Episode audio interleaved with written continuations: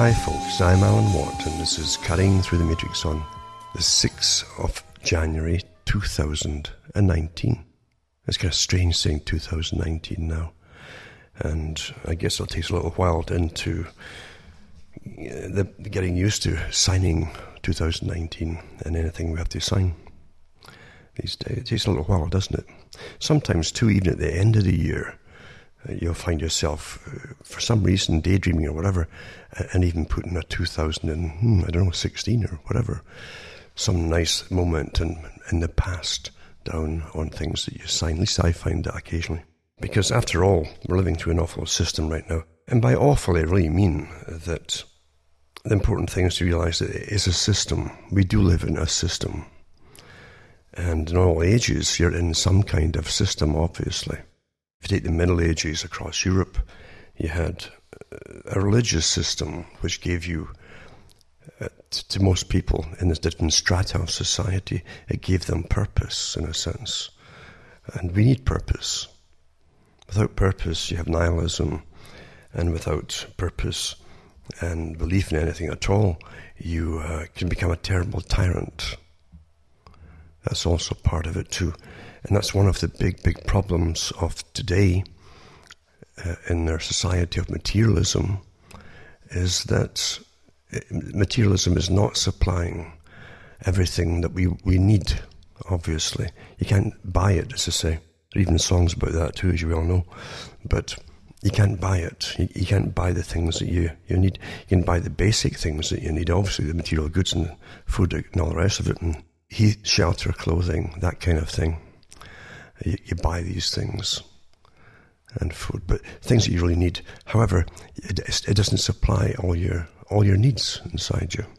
When you look at the big, big, big think tanks that run our systems and advise governments, as I say, we don't vote the think tanks in; they, they pre-exist. Every particular party and government that comes in and goes out. And I've gone through the history of the big ones that helped run the world for well over 100 years, and especially the, the Royal Institute for International Affairs and its American branch, CFR, Council on Foreign Relations, a private organization. And it was the organization, when it was called the Milner Group, that really was behind the setting up of the last part of the British Empire, as they called it. And they wanted a world governmental system and they wanted a, a, common culture across the planet, which of course is a bit ridiculous too, because you, you can't just go and destroy people's cultures across the world to suit yourself, or because your own elite think it's their right to do so. However, they, they, they definitely tried that.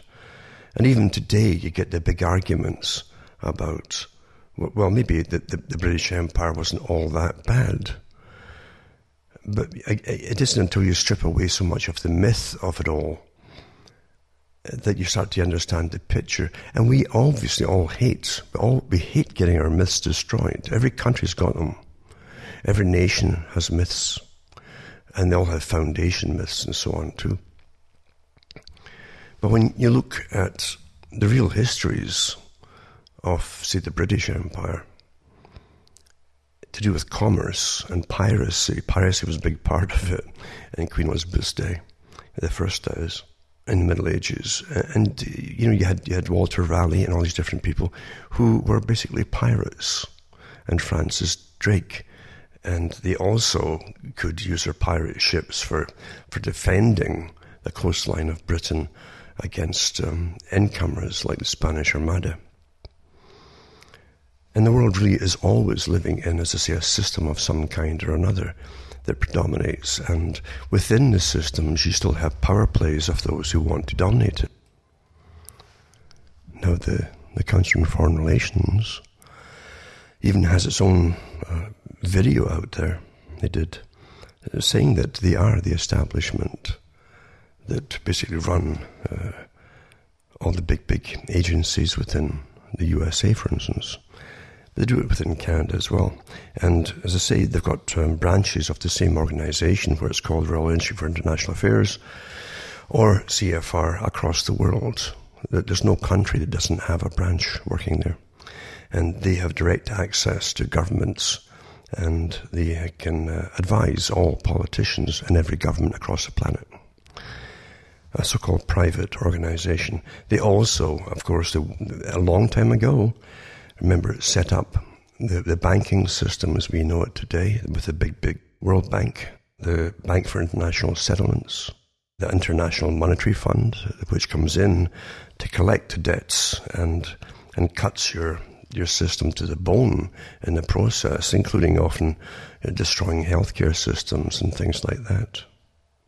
Folk don't know that the same organization, this private club that started off in London, had the IMF in during Margaret Thatcher's reign in Britain, uh, uh, cutting back on uh, all these different things for, for the social services in the UK uh, during her period there.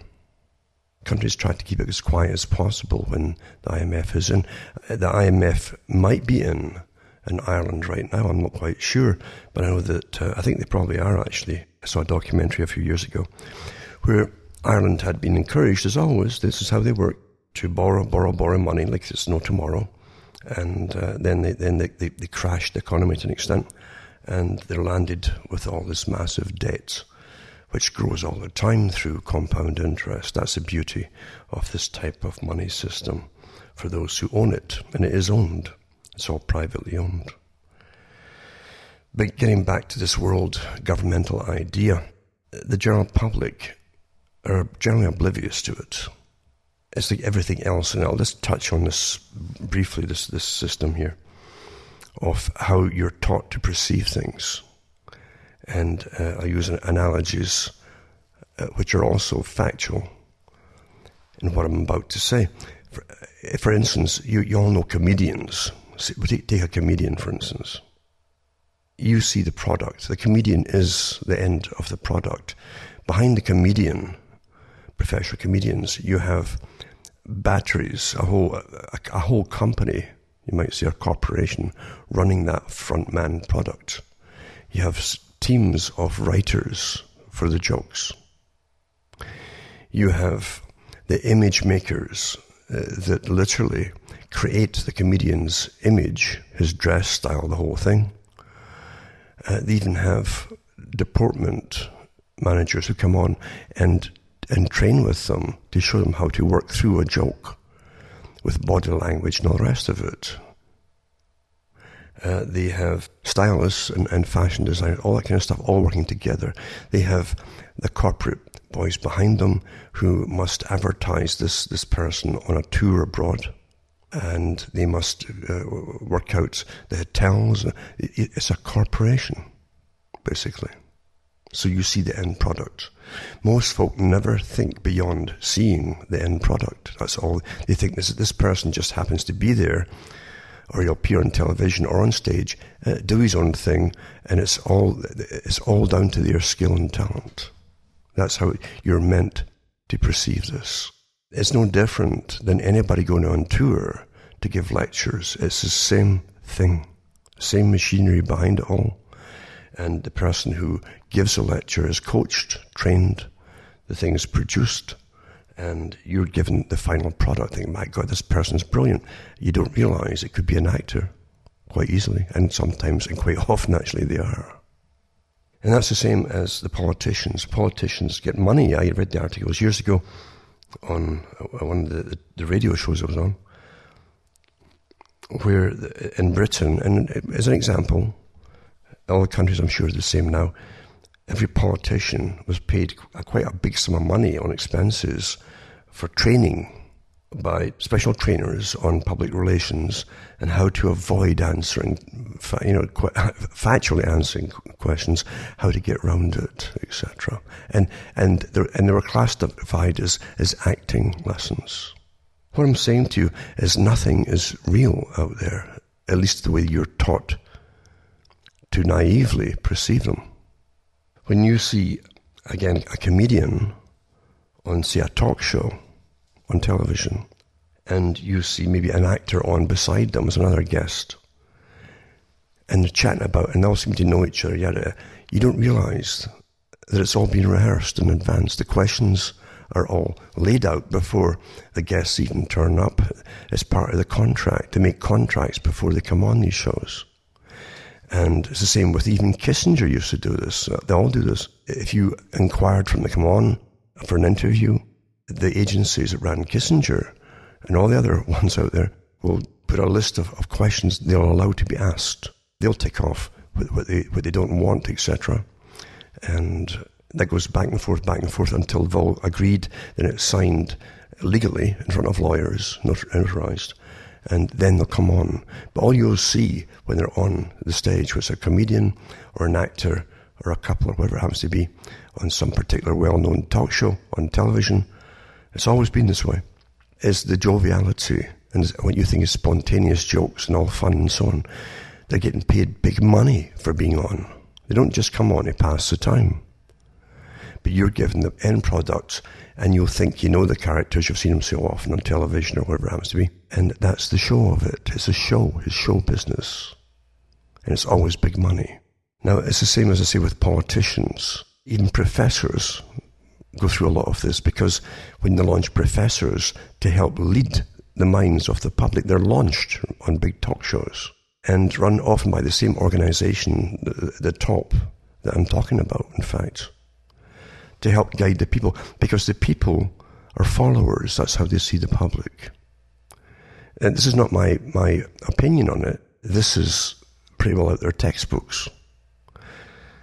And they, they gave the CFR, for instance, recruited George Clooney and I think Angela Jolie, and they have others, actors, actresses, and so on, and personalities and philosophers and things like that. They'll bring them on and, and make them stars. If they're not already stars, they'll make them stars because the people will, will, will subject uh, uh, their own awareness, you might say, and observations, and, and put them down to a second tier level and put the person that's presented as the expert above themselves. They'll do that quite quite easily, actually. There's a whole scientific technique to doing it. So what we're living in is, is a kind of fake reality. It's coincidental, I suppose, but I was thinking about that yesterday and today. I remember Adam Curtis has got some good documentaries out there. But Adam Curtis, as you know, also has had a lifetime of work at the BBC.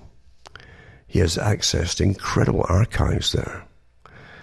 And he will go through a process of trying to show patterns in society and culture and times that we live through, either in commerce or financial systems or, or whatever it happens to be. But he also makes it very simplistic. And, and quite unfortunately, he'll, he'll often miss the big elephant in the room in certain areas. He won't discuss them. But he did and, and no doubt, too, even behind Adam Curtis is a big machine, too. So he presents it in a certain way that you're seeing as, again, the finished product. But he, he did talk about this system of what seems to be unreal, and he called it hypernormalization after a Russian who lived through the Cold War in Russia, Soviet Russia, who called it that, that very term, hyper normalization, where everyone knew everything that we're being told by the media, by this totalitarian system, was false. Uh, what they were being told, how great this was and how great that was, didn't mesh with their own personal lives experiences on a day-to-day basis. Didn't didn't mesh. But no one would talk about you. You accepted that, that, that, that there's something wrong, but you put on a pretense. The citizen would be put on a pretense of acting uh, like everybody else would act, and you'd all pretend to each other it was okay. And we're living in a more complex system, but similar to that today, with computerization, with algorithms monitoring your every move, your, everything you think about almost, actually predict what you're going to think about. You'd be surprised at how, how predictable you are. And today they've got all, most everybody's data actually uh, down, down to a fine T. But he mentions too that, that even the internet and the ether, he's talking about the ether all around you, is an echo chamber of you. That's one part of it. I, I would add to it and say it's an echo chamber of what's given out to be the official line of your present day's reality. But it's also, as he said, an echo chamber because algorithms are all about you. If you go on YouTube and you look at two or three things, and no time at all, it's, it's figured out your age, what you like, probably what country you came from, because it's all languages, remember, and what you like to look at for entertainment. Entertainment tells an awful lot about the person, what you like, tells you a lot about you uh, as a person. Uh, but in no time at all, it'll start on the right hand column on YouTube, for instance, and giving all a whole list of similar things or similar movies or similar whatever or eras uh, in, in the genre that's decided that you're going to like. Now, the internet was promoted for years as even before the public actually got it for themselves. It's promoted as a, a system that would free up people, change the system into a more progressive system and break free of this staid fixed system. That's how it was portrayed. That's how people saw it at the time, at least those who ruled the world and wanted to move on to the next phase. Instead of that, it's turned into basically, yeah, you, you can get lost forever and enjoy yourself forever, but it's, it's really turning into um, a control mechanism. And that really was always the function for those at the very, very top. Don't forget that DARPA um, and ARPA but DARPA ruled the system, created the system. It was a military industrial complex thing, not by mistake. And the last thing rulers will ever do is, is allow you to have total freedom. Well, even, uh, even that's a whole separate subject with freedom. The last thing that they would do is allow you to have uh, more freedom than they, they think is necessary. You're given just enough to, to get by without having a breakdown and to pass the time thinking it's okay. And they, they hope you'll, you'll consume and, and produce and consume until you, you die without giving the system any problems. That's the ideal citizen. Remember that the United Nations stated a few years ago that, that the perfect citizen, the ideal citizen, world citizen, is a good producer and consumer.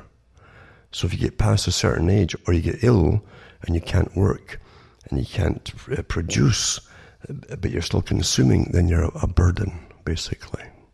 And that's how we're, we're truly seen. Uh, we're seen as units, economic units. And that's not a humane uh, way to look at us at all.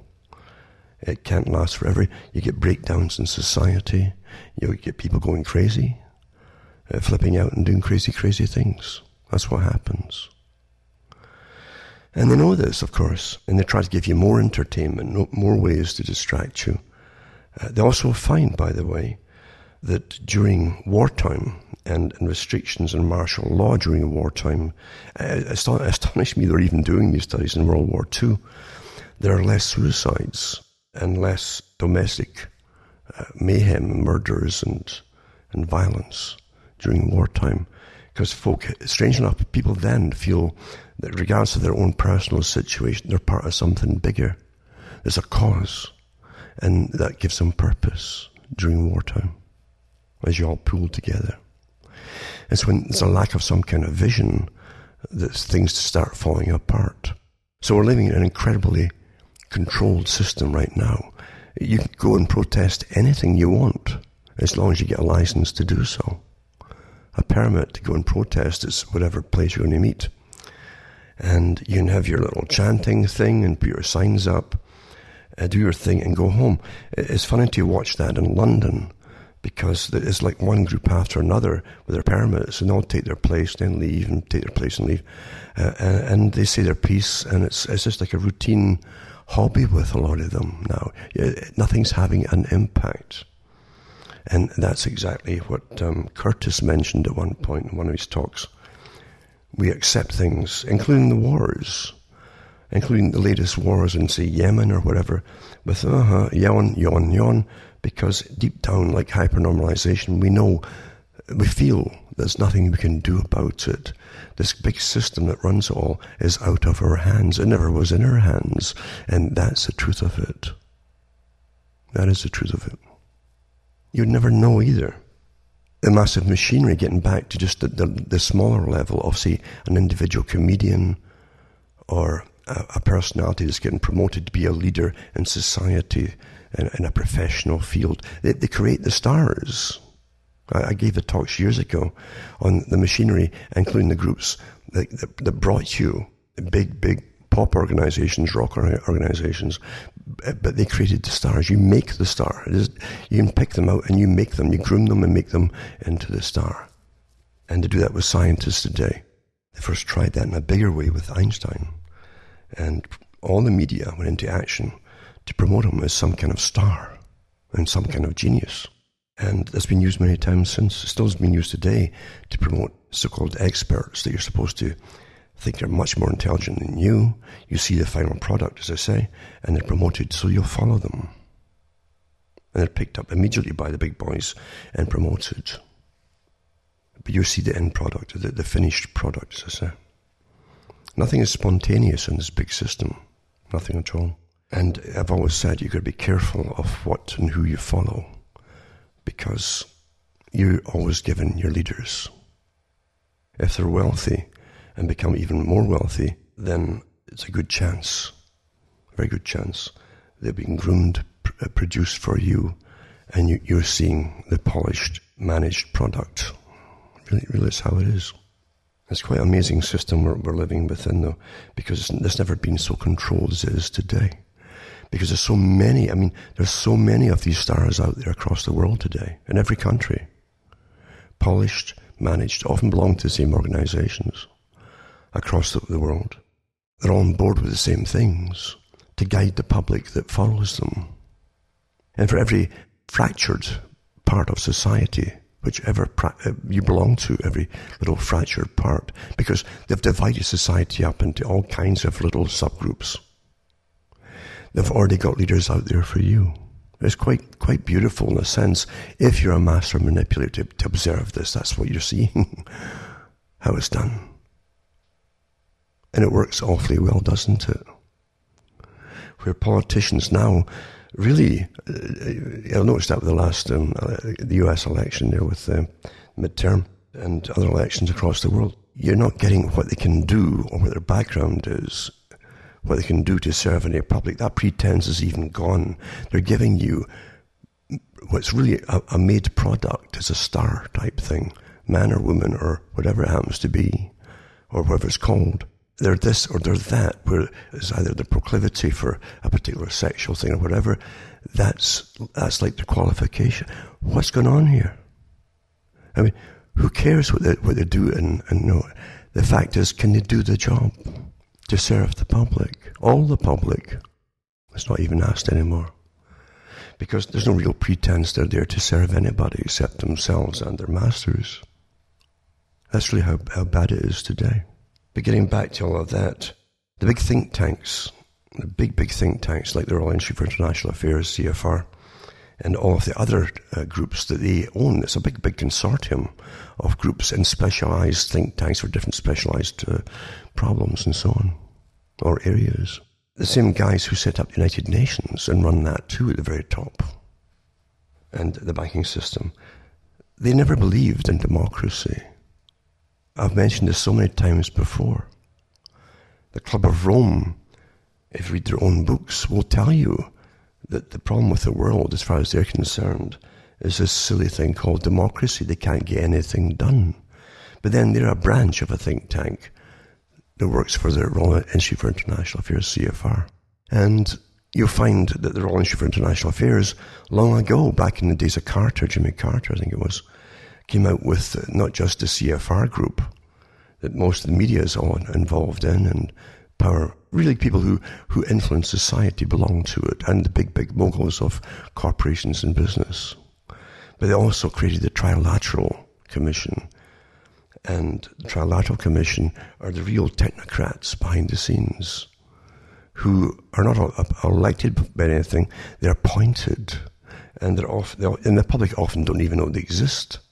But they go across the world deciding on collapsing economies or working at central banking systems and even replacing prime ministers in some countries who are default on loans, national loans, and replacing them with their own technocratic bosses.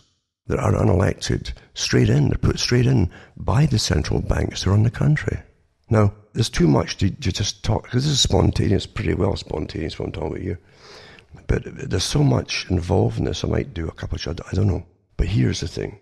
If we go into the actual talks of some of the top leaders we've had, some still, have, in fact, other ones have died recently, even Zygmunt Brzezinski, who again was a technocrat, remember, who was plucked out of a top university and he was put up there in, in the CFR and the Trilateral Commission.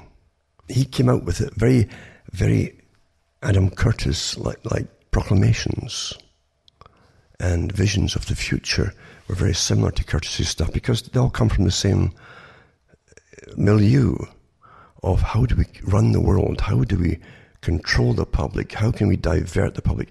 How can we give the public vision that will be in our interest to rule over them, etc., etc.? And even though they use democracy, and they'll even use your national military as a pretense of using democracy, but it's nothing to do with that.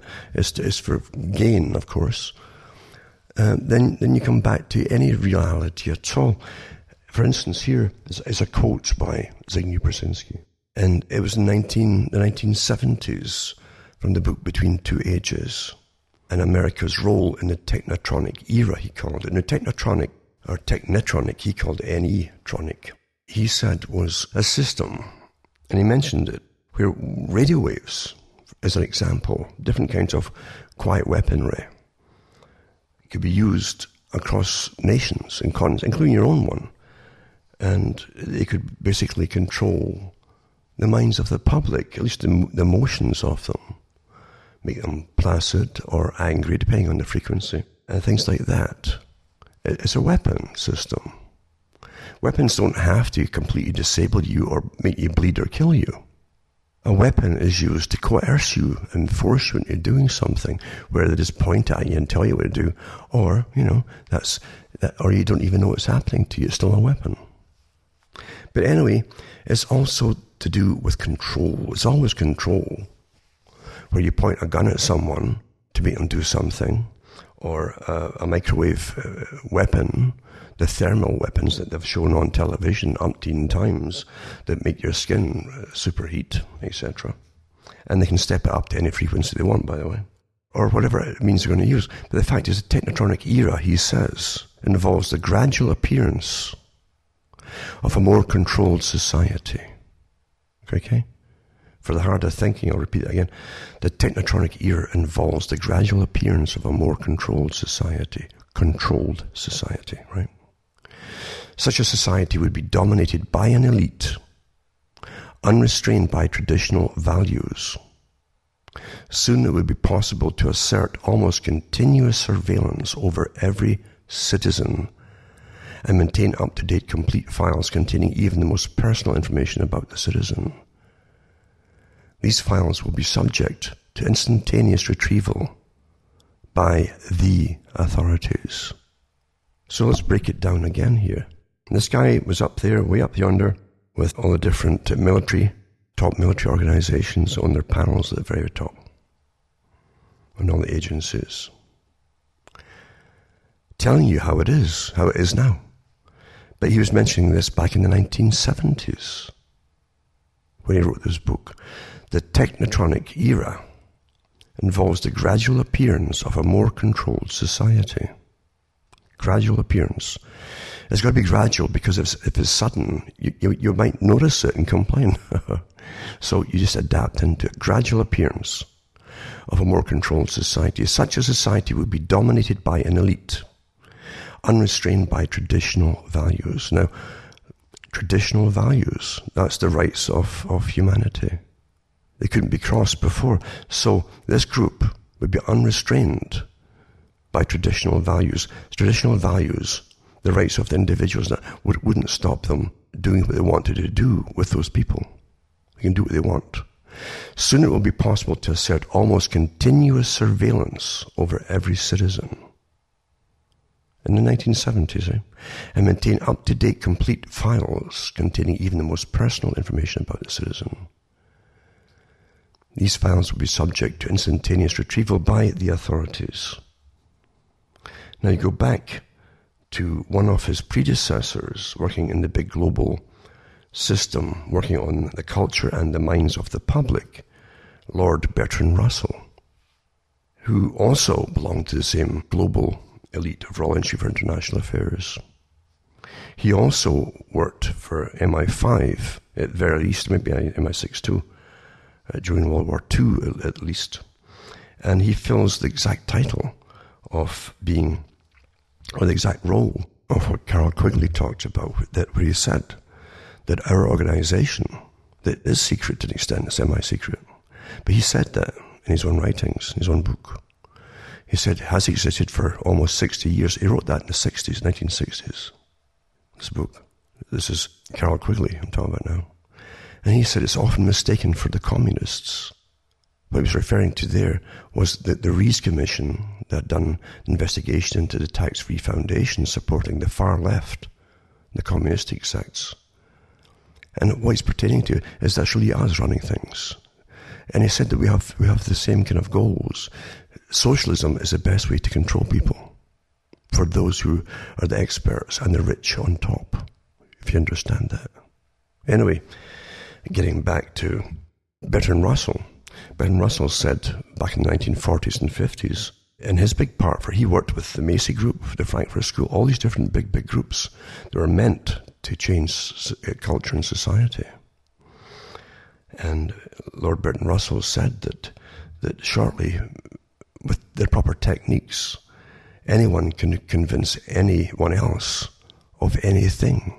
He's talking about the ability to do complete persuasion and be completely believed by anybody and everybody at the same time with scientific techniques. Long before Brzezinski here, but Brzezinski would have all his inner writings, Quigley's writings and Lord Bertrand Russell's writings. Of course he would. It's the same organization behind it all, with the same goal. Now, what else did Brzezinski say in his books? People and governments and economies of all nations must serve the needs of multinational banks and corporations. People, governments, and economies of all nations must serve the needs of multinational banks and corporations. He also said today it's infinitely easier to kill one million people than to control one million people.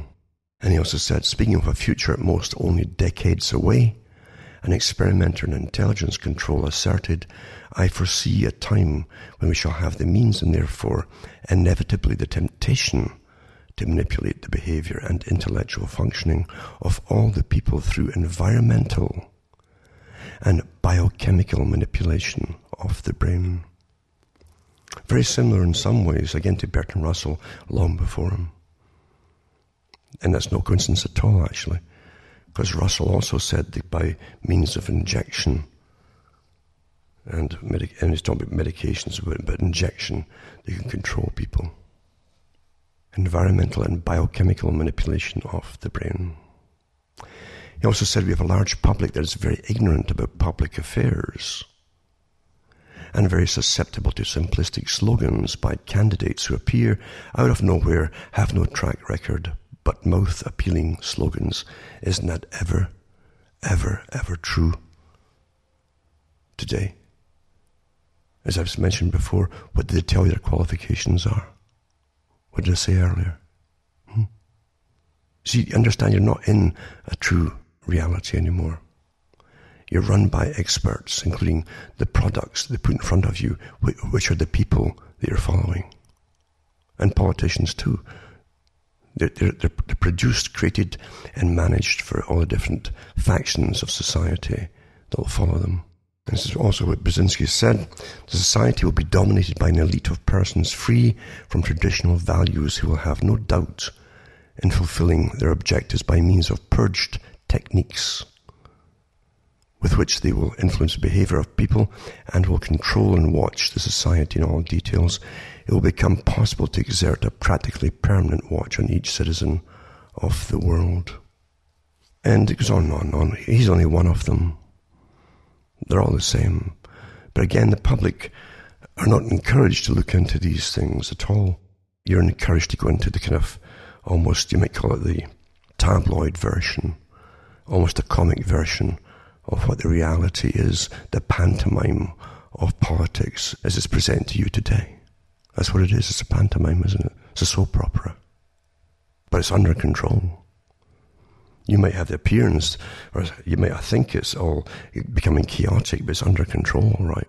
And you definitely have, uh, again, I'll put, even put up a link to, to uh, Curtis's The Mayfair set to show you how, how Britain had, to, again, back to piracy again, how Britain, after the Suez Crisis, where it was ordered that Britain was, was really put down by the US and told to back out of there along with France.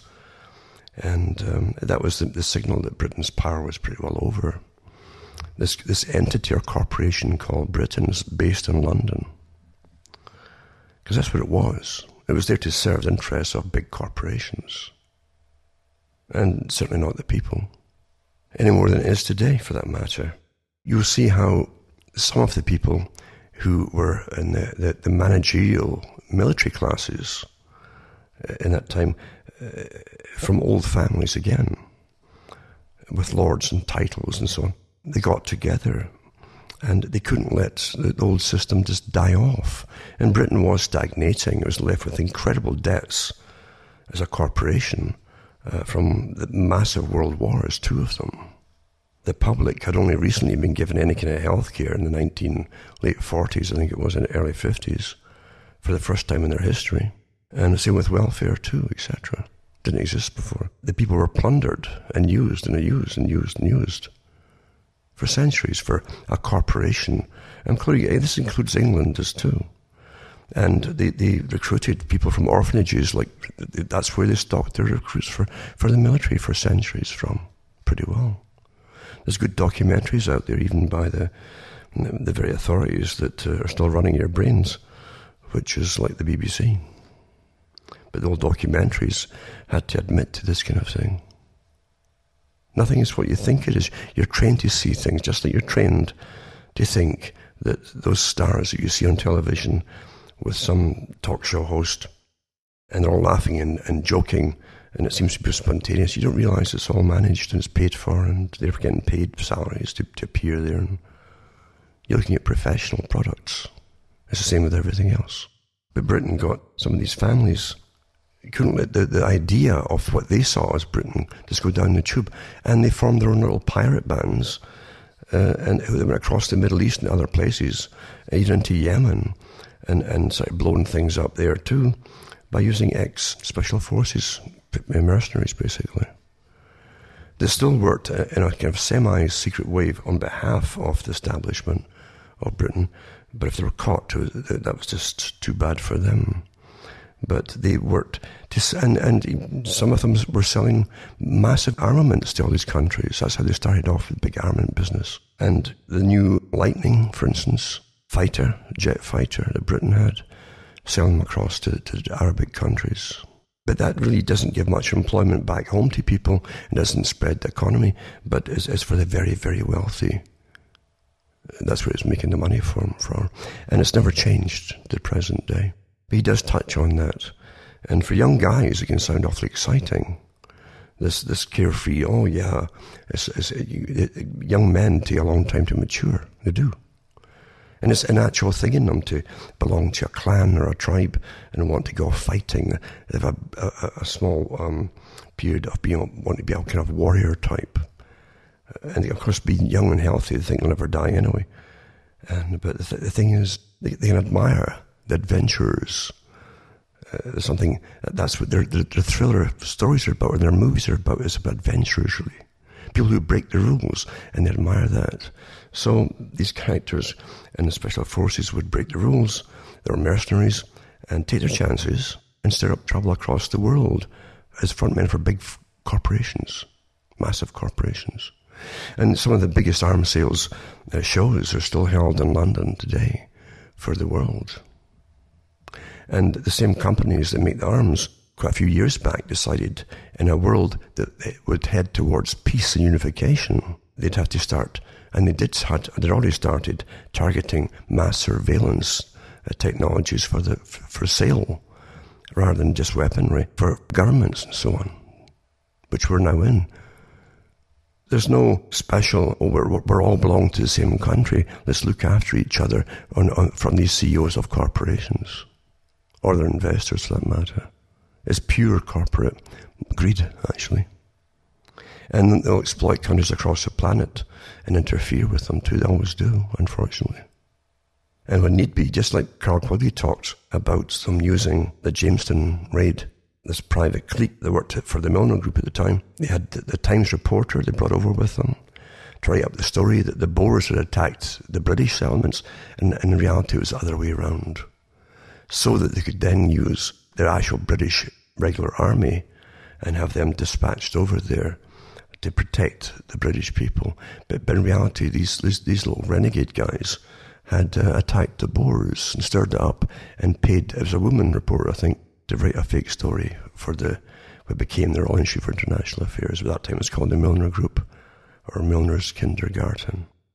Nothing's ever as it appears to be, is it? And if you really dig into reality, what is reality? You get more and more levels of it. Don't lose yourself. Not everybody can handle it. And you don't have to know every little name and jot and tittle of things that have happened. It's way too much for anybody but at least you get an idea what's happening and keep your sanity as you go through it. As I say, every country has its myths, its foundation myths, every single country, without exception. And it's also, and, and, and they've exploited and trained everybody from every country to be born and raised believing in their indoctrination that are given with always pride, and they've always got enemies who've done you wrong, and you're taught to hate them forever, etc., etc., which makes you serve the system even harder and harder. Well worn system. Now, here's how, as I say, everything today has got massive, there's thousands, thousands, literally thousands of sub agencies all working for the top big agencies in specialized areas of controlling you and what you think and what you're going to believe and all, all in preparation for wars to come and things like that. Here's some of it here, right? A little bit here. And I mean a little bit, right? It's too much. Inside the temple of covert propaganda, the Integrity Initiative and the UK's scandalous information war. I hate to just pick on the UK, but it's just how there's, there's more stuff come out from there recently. I guarantee to you a lot of the guys working in these agencies, these covert agencies, will convince themselves they're doing the right thing. They will, you know. Others are the psychopaths who have no problem uh, because they're in a kind of marketing war or propaganda. That's what they do, make things up. How do we get the public to believe this? How do we put it across to them? Don't forget what Theresa May's speciality is, and she's worked for the Home Department, for the, the UK's the security or spy agencies, you might call it. Don't forget that too. And her, her specialty is, is in marketing, a master marketer. So that, that's, that's spy agencies and so on, like this one here. And it says the grey zone entered the carefully concealed offices of a covert British government backed propaganda mill that's at the centre of an international scandal, and the mainstream media refuses to touch it. Recently hacked documents revealed an international network of politicians, journalists, academics, researchers and military officers all engaged in highly deceptive covert propaganda campaigns funded by the British Foreign and Commonwealth Office, the FCO. So it isn't just internal, it's also across the planet, the FCO. NATO, Facebook, and hardline national security institutions all working together. Eh? It this network of networks, as one of a document refers to them, refers to around an ironically named outfit called the Integrity Initiative. Isn't that wonderful? The Integrity Initiative. It's like George Orwell's Ministry of Love and Truth and Peace and so on. And it is all overseen by a previously unknown England based think tank registered in Scotland, the Institute for Statecraft, which has operated under a veil of secrecy. The whole operation appears to be run by and in conjunction with members of British military intelligence. And it's got different statements by people who are professional propagandists and, and so on. and people who work to, to spot them, etc. It says the most senior government people are professional propagandists and spooks. Miller explained, it says the charity, they call themselves charities, by the way, it's wonderful. Eh? Lead on this was also appointed as a colonel in military intelligence at the beginning of the project. So, so it says the charity lead on this, Chris Donnelly, was appointed as a colonel in military intelligence at the beginning of the project. A truly amazing fact that suggests that this is a military intelligence cutout. That's what, how they refer to it. And this is David Miller, Professor of Political Sociology at the School of Policy Studies at the University of Bristol and the Director of the Organization for Propaganda Studies. That's what he said. Hmm. It's a professional propagandist this organization and spooks, made up of spooks. This is a think tank that oversees Integrity Initiative Institute for Statecraft, which also received funding from the British Army and Ministry of Defence. It says this is pretty major. UK government admits that not only the Foreign Office but also the Army and Ministry of Defence have funded the Institute for Statecraft, the body uh, behind anti-Corbyn propaganda. So they're, they're, they're also putting out anti, uh, they're, they're involved in politics here. I'm not into politics. I think they're all pretty psychopathic anyway. But here, here they are interfering with, with and here, here's the world bashing Russia saying they're interfering, interfering with our folks' politics. but every country has got this particular type of group working uh, with them and inside of them. Also, this, this Miller, Professor Miller explained, this, this enterprise is an elaborate front for the British military intelligence apparatus. is covert coordination uh, with friendly politicians and mainstream journalists recalls the Cold War era intrigue known as Operation Mockingbird. And that, and that, was an interesting one too. There's links on this article here, and you can look them up yourself. It's quite a long article, actually. Worth reading for those who are into this kind of thing. To give an example how it works. It's sad too, you know, most people in the military, most of the ordinary grunts and so on, and troops and squaddies, as they call, in the military, won't, don't know about this either. They just, they're, they're simple old guys like everybody else, pretty simple, get along, get along, etc. Do you're told, um, don't cause problems, and maybe you'll get some recognition in the military, and maybe you can get out of it and, and, get a better job than you would have if you hadn't gone into it in the first place. I mean, that's the average person. They don't know that most of what they're getting told is, is, is propaganda and misinformation and even brainwashing. Also, this article here, the Integrity Initiative spies and their lies. It's by Sputnik News, which is Russian, I think. But they do go through some interesting information on this too. It's good to look at all, all stuff because everything's got a spin on it, sure. But you'll get bits and pieces of truth. That's, that's how intelligence agencies get facts anyway. They get newspapers, they used to get newspapers across the world and cut bits and pieces out of them and paste them all together information, disinformation, you name it, but you had to get it all and then try to make sense of it. That's how it was done. Nothing's changed, even it's mainly electronic today. And also, International Institute for Strategic Studies, I'll put this one up too because that's also connected with this thing here. And the Institute for Statecraft, I'll put this up for you as well. Connected too with Smith, it's interesting, Smith Richardson Foundation. It's a private foundation based in Westport, Connecticut supporting policy research in the realms of foreign and domestic public policy. One of many, by the way. And also are tax free in their foundations and are covered as charities. Pretty standard stuff, eh? Another one I'll put up is to do with some of the people involved in running these, these agencies. Another article, too, I'll put up is the CIA in the media. It was by Carl Bernstein, an old one old article, but he, he wrote a lot of stuff about this. I'll put that up for people who, again, there's only a few folk who, who will wade through all this stuff. I should mention too that I don't necessarily endorse these articles as being uh, the ultimate uh, of truth. However, you can definitely check certain facts within them, and that's all that really matters to me. I expect spins to be put out there on most newspapers and websites, etc. And some people simply have a point of view that'll never budge as well. However, when it comes to actually analyzing intelligence data, you have to go into all different areas. And you'll find sometimes too, and this is a, a, technique I've mentioned before years ago, that sometimes intelligence agencies will put out conflicting articles about themselves and different agencies they control, and they do control oppositions of pretty well everything as well. It's amazing, eh? They create the, the, it's a dialectic basically, but you must control both sides to get the synthesis basically. That's how it's run. From the intelligence services themselves. So remember, I'm not pushing one thing or the other. I'm just saying look into everything. If we can verify certain data, then at least you know there's intelligence agencies involved. And all countries use these techniques too because all countries to do with intelligence agencies and top MI5 specialists have said that in interviews long after retirement uh, in, in Britain, that every job that they had was really to do with subverting someone else's economy in order to get the business to big corporations within London. And that's really how most countries really work. A country is a corporation, really, or a nation. It's a corporation with a, a different clique at the top who actually own it all and you're all trained to believe and work for it. It's, it's quite simple. So always keep it in your mind that you question everything.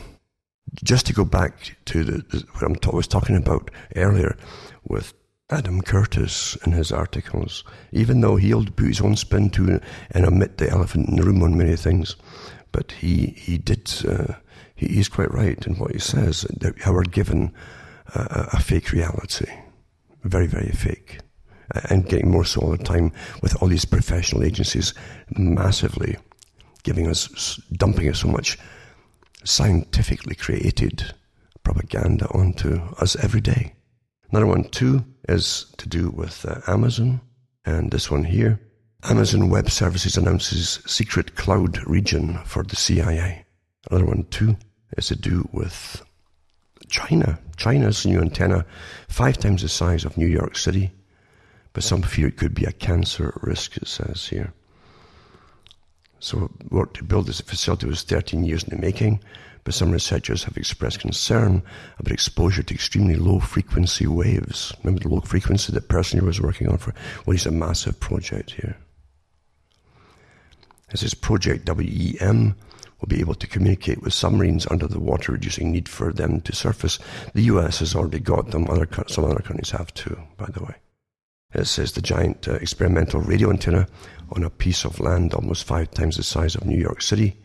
And it says the wireless electromagnetic method, WEM, project took 13 years to build, but researchers said that it was finally ready to, to emit extremely low frequency radio waves known as ELF waves. The waves have been linked to cancer by the World Health Organization. Mind you, as I say, all our own countries have got it too, this, this particular technique. And the, w, the WHO affiliated International Agency for Research on Cancer has also objected to it, but they're going to get it anyway. It's very similar to, to, to other side effects of HAARP techniques as well, ELF and so on. And every country's got them, really. It's also the reason, because it can communicate with submarines, it's also affecting, and I mentioned that I gave talks years ago on this, it's affecting the dolphins and even whales. They're beaching themselves because it interferes with their guidance system here's something that should, everyone should be concerned about. Traces of feces have been found on every single McDonald's touchscreen swabbed in an investigation by metro.co.uk. Samples were taken from the new machines that have been rolled out at restaurants across the country, as in Britain. Every one of them had coliform, coliform bacteria. And the senior lecturer in microbiology at London Metropolitan University, Dr. Paul Matewele, said, We're all surprised how much gut and fecal bacteria there was on this touchscreen machines. I'm not, I'm not surprised at all. These cause the kind of infections that people pick up in hospitals. Unfortunately, they're using the same kind of touchscreen systems to put all the information on, about patients on in hospitals now. And those the staff, they're all, they're all rushed. Believe you me, they're rushed back and forth, right from the patient's bed to these things, back and forth, back and forth. There's no common sense here, folks. Of course, it's asking for trouble, but put this one up for folk who, who really care about it. And also, interesting that Walmart has put a patent through for autonomous robot bees. And I think this was from a, maybe a couple of years ago, uh, the first article I saw on this. But now they've done it uh, and this is to, to, pollinate plants and so on in different parts of the world. Call them pollination drones. It's interesting that they've, they've brought out a few patents actually from Walmart. Interesting how they're going to expand their business into much, much bigger realms of essential things like your food supply. No, I think that's pretty well it. Remember, you can buy the books and disc at cutting through matrix.com and see the other sites that I have and find out how to order books and discs and so on, or to donate to me uh, on the website. And because, as I say, things are getting tough as the, the currencies are being devalued, as what we all know this, we all know it, and um, and people are getting really strained out there uh, and trying to pay for everything that they need. A lot of folk are already so much in debt because the, the system encourages debt. And Canada is, is one of the worst countries, apparently, for personal and national debt. I'll put out some articles to do with that, in fact, for, for Canada and Australia. This is the world of easy money transformed Canada into a debt nation, and that world is coming to an end. That's one article here, and it's got some good information on it, how it's encouraged in the first place. And then Canada government debt to, to the gross domestic product. And Canada recorded a government debt equivalent to 89.60% of the country's gross domestic product in 2017. And it goes through how it's rising, rising, rising until we're paying more back for the debt, which is compound interest to by a system we shouldn't even have in the first place, which is not meant to get, ever get paid off. You can't pay it off, compound interest. Also, Canada's national debt clock, I'll put that up as well, and how they work that out as well. Canada's federal debt and your share of growth of debt per day, per hour. And the one in Australia too is quite good. Uh, says Australia's most exposed to debt crisis uh, state uh, street is called, that's where it's from.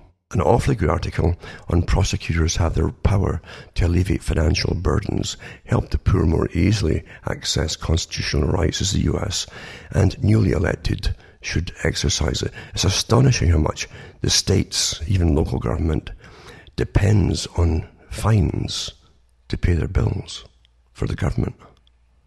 And how the poor naturally are suffering the most.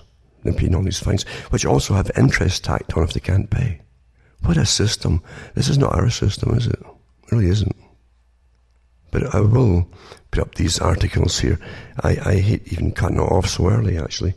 I should really do another talk perhaps on this because this reality as I'm, t- I'm talking about here, the whole idea of bathing the continent and even the world in uh, frequencies like the ELF and so on, from cell towers even, or across the planet by different means, is old, has been experimented with and used and tested to see if it works, and it does work. I mentioned that years ago to the tested parts of the US with it, and even had lawsuits coming about it too when they people found out what was going on. That's the world we're living in today. Because those in control don't want to lose control. It's, always been the goal to get control. That's what Brzezinski was talking about to his own peer group because the books, like the Technotronic here, are meant for his own peer group and those who work in as, as in the Trilateral Commission and the Council on Foreign Relations and the Royal Institute for International Affairs and international affairs organizations across the whole planet now. Every country has them. One big club of a private organization that runs your school system to indoctrinate the children, decides what cultural changes they're going to impose upon you, what they're going to make trendy, even absurd, because they can break all conventional rules and experiment with you and even sit back and laugh at the results. Don't crack up about it. And if it's too much for folk, don't, don't even go into it. There'll still be another tomorrow, unless something out of control happens, of anybody's control. There'll still be another tomorrow. Your life has to go on regardless of, of all the fear that's generated out there. It does. And always remember that you matter. That's awfully important. And don't get depressed about things. And stop knocking your heads against the wall, thinking everything is your own fault. But when you realize what you're up against, it certainly isn't your own fault. Everything's pushed this way. It's up to you to try to break out for yourself if you can. And if you can get in touch with our people who understand as well, all the better. All the better if you can. From myself, Alan Watt Ontario, Canada, it's good night. May your God or your gods go with you.